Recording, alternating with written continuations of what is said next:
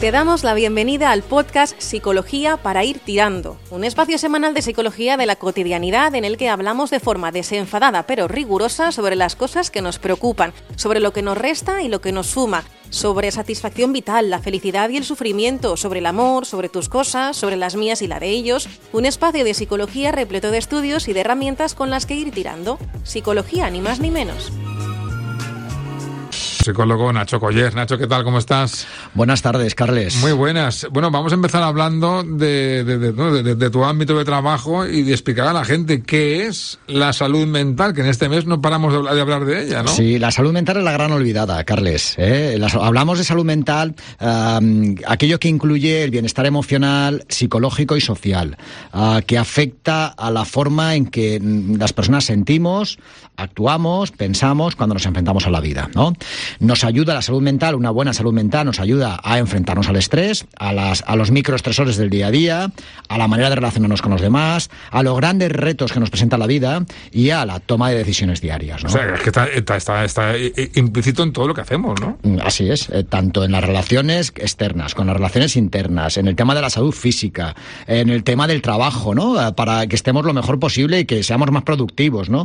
Tampoco tenemos conciencia, a lo mejor, no tenemos educación en este ámbito para saber detectar cuando a veces no nos encontramos en plenitud y no sabemos identificar por qué. Cuando uno hace análisis, oye, pues yo, si no estoy mal de esto, no estoy mal de aquello, no estoy mal de lo otro, ¿por qué no me siento mentalmente o emocionalmente bien, no? Sí, teniéndolo todo, ¿por qué me siento así, no? Sería la pregunta, y es un clásico. A veces nos podemos buscar, podemos dedicarnos mucho tiempo a buscar las razones, y como decía Fito, que puede que la respuesta sea no preguntarse por qué, ¿no? Es decir, no me encuentro bien, tengo unas señales que me están indicando que hay algo que no funciona bien. A veces vale la pena centrarnos en lo que yo puedo hacer para sentirme un poco mejor, y ya analizaremos las causas, ¿no? Porque a lo mejor las causas son multicausales. Claro. Los problemas de salud mental no vienen por una causa, la mayoría. Afectan muchas cosas, ¿no? Señales o causas. Mira, por ejemplo, se me ocurre uno, Carles, en nuestro contexto, en nuestro entorno, el llegar o no llegar a final de mes, por ejemplo. Es una causa que afecta a la salud mental, el tener separaciones, un hijo enfermo, las experiencias de vida, ¿no? Que has podido tener a lo largo de la vida, si has tenido alguna situación psicotrauma o un abuso, una situación compleja, el tipo de familia que has tenido, si ha habido antecedentes de salud mental en la familia. Y algo también que puede parecer pequeño, el compararse con otro. Es decir, si esto que me pasa a mí, oye, le pasa también a otros y los otros lo llevan bien, pues no será para tanto. Y a lo mejor para ti es un mundo, ¿no? Sí, la comparación social, el ser humano es ser social y funcionamos por comparación, ¿no? La comparación la podemos utilizar en positivo, ¿vale? Es decir, si yo me siento así, esto de mal de muchos, consuelo de tontos. Sí, estaba pensando justo en esa frase. Sí, bueno, vale, nos puede venir como un referente, decir, bueno, pues a lo mejor tampoco, esto es normal, sentirme mal es normal, ¿no? Yo creo que esto tenemos que hacer una defensa del malestar, ¿verdad? Sí, en lugar dar una vuelta del bienestar, de la felicidad, vale, muy bien, muchas gracias, pero tenemos que defender que el malestar entra dentro del juego de la vida. Ahora, cuando el malestar nos invade o se instala en nuestro funcionamiento y tiene repercusión funcional durante mucho tiempo o durante un tiempo, es cuando nos tenemos que poner manos a la obra, ¿no? Claro, y si lo identificas, lo puedes atacar, ¿no? Que esa es la clave, ¿no? Así es. Y ahí es cuando tenemos que contar con profesionales de la salud mental, e insisto, cuando hablamos de profesionales de la salud mental que trabajan en el bienestar, en la prevención y en nuestra salud físico y mental, hablamos de psicólogos y de psiquiatras. Claro. Repito, Carles, psicólogos y psiquiatras. Muy bien. Que no es lo mismo, aunque tengan el mismo ámbito de trabajo, ¿no? Sí, no es lo mismo. No estamos hablando de terapeutas, de coaches y demás. Psicólogos y psiquiatras son los profesionales de la salud mental para la prevención. Cuando uno está pasando por un mal momento, cuando uno está pasando por una dificultad, hay que contar con profesionales de la salud mental. Es que esto parece que, yo insisto con esto, que es lo obvio, pero nos encontramos en el día a día con muchas personas que ponen un título de terapeuta sin tener ningún estudio, o de coach sin tener ningún estudio, e invaden el terreno de la salud mental y hacen a veces verdaderas barrabasadas, ¿no? Y no es nada justo ni para los profesionales que hemos dedicado toda una vida profesional con educación, universidad, másteres, y luego el daño que hacen a las personas que van con la mejor voluntad, que este es terapeuta, pues seguramente es bueno, y pueden hacer verdadero daño, ¿no? Claro, tú hablabas antes de la gran novedad de la salud, ¿no? Y también es que la salud mental incide directamente en la salud física, ¿no?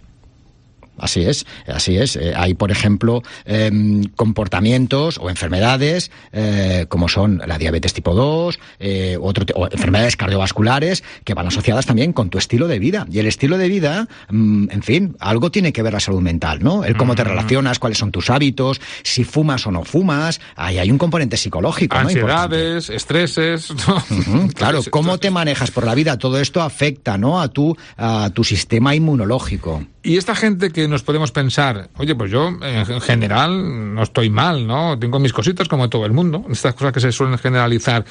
¿Qué señales se pueden detectar de que se tiene un problema de salud mental? Vale, hablamos, por ejemplo, clásicos, ¿no? Cuando hay unos hábitos, no de un día o de dos días, ¿no? Cuando esto se instala durante un tiempo. Cambios en los hábitos alimenticios o de sueño. Es decir, que uno deja de comer o come mucho más, o que dejas de dormir, o aparece una somnolencia exagerada. Muy bien. Aislarse de las personas y dejar de hacer actividades que te hacían sentirte bien. Uno que se quedarse más en casa, no viendo la serie de Netflix o de HBO. No un día puntual. No, es algo habitual. Dejo de salir con la gente que me hace sentirme bien. Sentirse fatigado y pérdida de energía durante un tiempo. Sentirse vacío o como si nada importa. Cierta tristeza y cierta desesperanza. Tener, por ejemplo, dolores y molestias inexplicables. Ay, me duele aquí, me duele allá. No hay nada concreto, pero es una suma de varias cosas, ¿no? El fumar y beber en exceso o usar drogas más de lo habitual, ¿no? El consumir más de lo habitual. Sentirse confundido durante una temporada, olvidadizo, estar más airado, molesto, preocupado durante un tiempo. Sí, esa gente que tú estás últimamente si me estás de mala leche. Sí. Pues háztelo mirar, que hay algún detalle ahí que hay que rascar, ¿verdad? Sí, porque te está repercutiendo a ti, pero te está generando problemas en las relaciones, ¿no? Los cambios de humor severos, por ejemplo, es otro de los clásicos. Sí. Tener pensamientos y recuerdos recurrentes que te cuesta sacar de tu cabeza, sería otra señal. Otra clásica también, esta es menos habitual, pero que es importante, el escuchar voces o creer cosas que no son ciertas, ¿no? Y creerte que son así, cuando los de tu entorno te están diciendo que es de otra manera, ¿no? Pensar en lastimarte... La obcecación, ¿no? Sí. Uh-huh. Pensar en lastimarte a ti mismo o en hacer daño a los demás, pensar, ¿vale? No significa que lo hagas, pero tener este pensamiento. Y luego, el no poder realizar tareas como ir a trabajar o cuidar de tus hijos, ¿no? Un detalle que es clave, esto de pensar en hacerse daño o a los demás, que es posiblemente la primera fase, ¿no?, que te puede llevar a este grave problema de salud mental que tenemos, que son los suicidios, debería de alertarnos a la mínima sospecha, ¿no? Esto de pensar en hacerse uno daño, aunque sea fugaz, ¿no? Quiero decir. Uh-huh. Sí, no todo lo que pensamos tiene valor, pero si este pensamiento va asociado a fatiga, aislamiento, tristeza, a desesperanza, ¿verdad? La desesperanza, aquí tenemos que ponernos manos a la obra y hay que contar con apoyo externo, pedir ayuda y hablar de ello. De hecho, hablábamos del suicidio el otro día y unas 10 personas se suicidan al día. La pandemia es la primera causa de muerte natural en España. Es un tema muy serio, muy serio. Es espantoso. Espantoso. Más el doble que las víctimas de tráfico. Vemos anuncios durante mucho tiempo de la campaña fantástica de la DGT que han conseguido el que nos hayamos concienciado, ¿verdad? Con el tema del tráfico. Y te sobrecoge cuando lo ves. Bueno, pues el doble en suicidios. Bueno, pues todavía más sobrecogedor. Nacho, si nos acaba el tiempo, pues estaríamos hablando de esto horas, porque la verdad es que es interesantísimo. Sí, me dejas un apunte, Carles. Mira, claro. Datos sobre la salud mental en España que yo creo que el ciudadano, los oyentes, tenemos que exigir a nuestros representantes que se pongan las pilas en ese tema. 6 psicólogos clínicos por cada 100.000 habitantes, 18 por cada 100.000 de media en Europa. Psiquiatras, 11,8 cada 100.000. En comparación a 18 de media en cada Europa. En España hay 11, en Alemania hay 27 y en Grecia 26.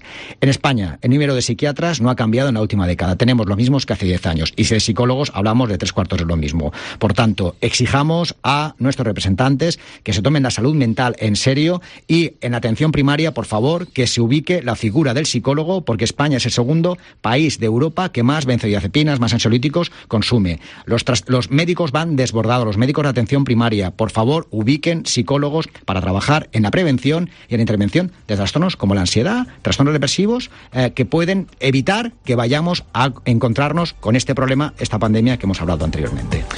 Nacho Coller, muchísimas gracias. Gracias a vosotros. Hasta la semana que viene. Gracias. Has escuchado un capítulo del podcast Psicología para ir tirando. Si quieres más información sobre el autor, el psicólogo Nacho Coller, puedes entrar en nachocoller.com o búscalo en las redes sociales, Instagram y Twitter como @NachoColler. Te esperamos de vuelta en el próximo episodio.